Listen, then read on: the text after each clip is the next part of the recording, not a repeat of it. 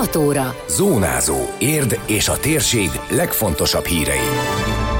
Öröm, meggyújtották a harmadik gyertyát a város adventi koszorúján az Érdi főtéren. A Parkvárosi Református Egyház önkéntesei 350 adag babgulyást vittek a rászorulóknak. Az ifjúsági önkormányzat szaloncukrot adományozott a Szociális Gondozó Központ intézményeinek. Ez a Zónázó, az Érdefem 113 hírmagazinja. A térség legfontosabb hírei Szabó Beátától. Fellobbant az örömlángja is a város adventi koszorúján az Érdi főtéren. A gyertyát Horváth Tetlákörs alpolgármester az idén a város életműdíjával kitüntetett Cabai Balázs, a Cabai Kert tulajdonosa, valamint Berényi Andrásné az Érdés Környéke Horgász Egyesület elnöke gyújtotta meg. Tetlákörs köszöntőjében rámutatott, hogy az advent nem csak a karácsonyt megelőző várakozás, hanem a segítségnyújtás, az adakozás időszaka is. Hiszen ilyenkor mindenki igyekszik segíteni azoknak, akik mondjuk az év minden más napján kicsit kevesebb örömmel találkoznak, mint mondjuk az év vége felé. Nem véletlen, hogy ilyenkor történik a legtöbb karitatív rendezvény, ilyenkor segítenek, vagy ilyenkor a legkönnyebb rávenni bárkit arra, hogy segítsen. Nem csak a város, hanem a város civil szervezetei, egyházai is hosszú évek óta minden évben szervezett formában és a legkülönbözőbb módokon igyekeznek mindenkinek az ünnepét és a várakozás időszakát is szépé tenni. Mindenkit arra biztatok, hogy aki úgy gondolja, hogy szeretne ebben szerepet vállalni, vagy érez hozzá kedvet és szabadidőt, energiát, az, az tegye meg és találja meg azokat a szervezeteket, akik segíteni szeretnének azoknak, akik önerőből kicsit kevesebbet tudnának mondjuk adott esetben egy ünnepi asztalra tenni. Literáti Zoltán az Érligeti Református Gyülekezet lelkésze is szólt az egybegyűltekhez. Ezúttal nem prédikációval készült, hanem egy adiverssel, mert, mint mondta, a költők nagyon röviden tudnak nagyon sokat kifejezni. Az Úr érkezése című háromszor négy soros versét olvasta fel, mert mert a rövid költemény sok mindent kifejez például arról, hogy hogyan lehet Isten szeretetét megtapasztalni. És azt gondolom, hogy a szívünk mélyében ez a vágy ott van. Ki ne vágyna ezekre szeretetben élni, szeretetet tapasztalni, adni és kapni, vagy békességben élni, békességet sugározni, vagy békességet fogadni, vagy meglátni az Istent. Az Úr érkezése, ami az Adivers címe, latinul így hangzik advent. Advent, ami lehetőséget biztosít nekünk hogy megélt, átélt tapasztalat legyen számunkra az Isten. Az Isten szeretete, az Isten békessége ne csak szép szavakban, ne csak ilyenkor az év utolsó vasárnapjain, hanem életünk minden egyes napján ott legyen és meghatározza az életünket. Advent harmadik vasárnapján is meleg ételt vittek az érdi rászorulóknak. Az egyházakkal közösen szervezett karitatív akcióban az Emberi Hang Alapítvány március végéig majdnem minden vasárnap házhoz szállít több száz adag ebédet. Ezúttal az Érd Parkvárosi Református Egyházzal közösen főztek a Fürdő utcai kempingben 350 adag babgulyást és persze kenyeret is csomagoltak mellé, tájékoztatott Parócai Zoltánné az alapítvány kuratóriumi elnöke az az ételosztás koordinátora. A következő hétvégén barátok és önkéntesek adják össze a pénzt, illetve a nyersanyagot a 350 adag bácskai rizses húshoz. A két ünnep között pedig tartós élelmiszert, konzerveket szállítanak ki a velük kapcsolatban lévő nehéz sorsú lakóknak, főként egyedül élő időseknek. Szaloncukorból szeretett karácsonyi ajándékot vitt az Érdi Ifjúsági Önkormányzat a Szociális Gondozó Központnak.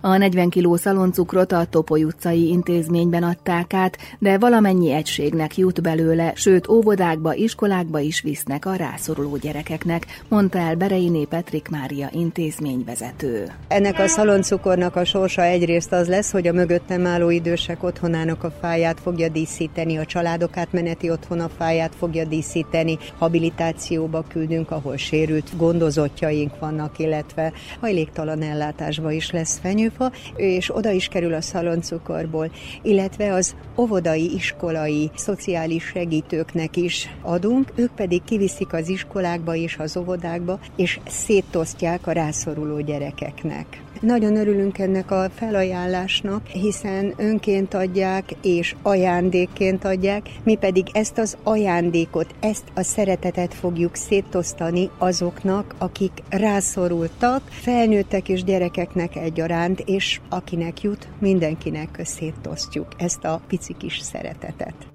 Az ifjúsági önkormányzat elsősorban az érdi diákság érdekében dolgozik, de nagyon fontosnak tartják az adományozást is, azok segítését, akik nehezebb anyagi helyzetben vannak. A karácsonyt megelőző jótékonykodás pedig már egyfajta szokás a diák testületnél, nyilatkozta Szőke Balázs, az ifő sajtóreferense. Hát ez karácsony alkalmával, meg az ünnepek közelettével ez már kisebb szokássá vált így az ifjúsági önkormányzaton belül, hogy akkor valamilyen módon adakozunk, és ez most szaloncukor formájában történt. Hát ugye a diák önkormányzatnak alapból az a feladata, hogy így képviseljük az érdi diákokat elsősorban, és ugye az idősek is mindenkinek, valakinek a nagymamája vagy az anyukája, úgyhogy ez mindenképp fontos.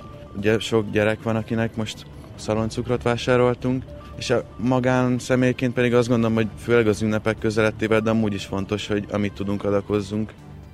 Január végéig várja a korcsolyázni vágyókat a jégpálya a polgárok háza előtt. Az enyhe és esős időjárás késleltette a szabadtéri jég használatba vételét, de aztán a pénteki nyitás napján mindenki ingyen próbálhatta ki a 260 négyzetméteres korcsolyapályát. A következő másfél hónapban az érdiek kedvezményes áron időkorlát nélkül élvezhetik a jégen siklást. Annak sem kell lemondania erről az élményről, akinek nincs korcsolyája. A pálya mellett melletti bódéban bérelhet, de ha csak élezni kell, arra is van lehetőség. A jégpályát délelőttönként az érdi iskolák és óvodák vehetik birtokba, akkor az intézményekbe járó gyerekek ingyen korcsolyázhatnak. Sűrűbben és éjszaka is közlekedő vonatok érden át, hétvége óta érvényes az új menetrend, amelyben a Puszta Szabolcsi vonalon végzett pályafelújítások hatására sűríthették a járatokat és csökkentek a menetidők. Ezáltal jelentősen javul érd, Százhalombatta, Puszta Szabolcsi és Dunaújváros vasúti kapcsolata a fővárossal, közölte a MÁV Start. A csúcsidőben közlekedő gyorsított személyvonatokkal 20 perccel rövidebb a menetidő Budapest és Dunaújváros között, sőt a Pusztaszabolcsi, illetve Dunaújvárosi vonalon új hajnali, késő esti éjszakai vonatok közlekednek. Azt is írják, hogy minden budapesti elővárosi vasútvonalon jelentősen csökkentik, többségükön feloldják a karácsony és új év között korábban szokásos közlekedési korlátozások nagy részét, így nem marad ki annyi járat az ünnepi időszakra eső munkahéten. Hozzáteszik, hogy a MÁV Start 2021-22-es menetrendjét online véleményezhették megtették az utasok, és legközelebb jövő tavasszal tehetik meg észrevételeiket, javaslataikat. Tervezik, hogy később a helyközi autóbuszos menetrendekre is kiterjesztik az elektronikus társadalmi egyeztetést.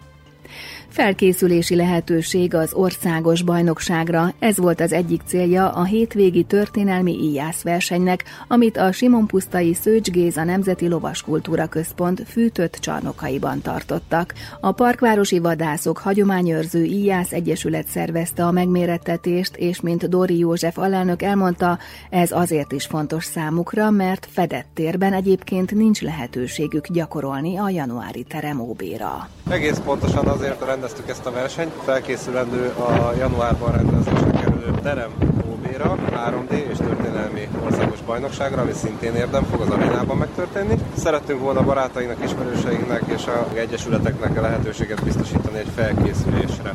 Nem mellesleg pedig a örömet szerezni az íjászoknak. 20 cél van, vegyesen történelmi célok és 3D célok. Ezek a megszokott célok, amikkel találkozunk országszerte, vagy akár Európa vagy világszerte nagy versenyeken. Ezt gyakorlandó állítottuk fel a pályát.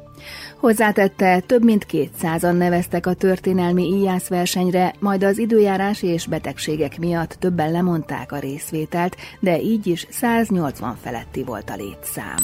Időjárás.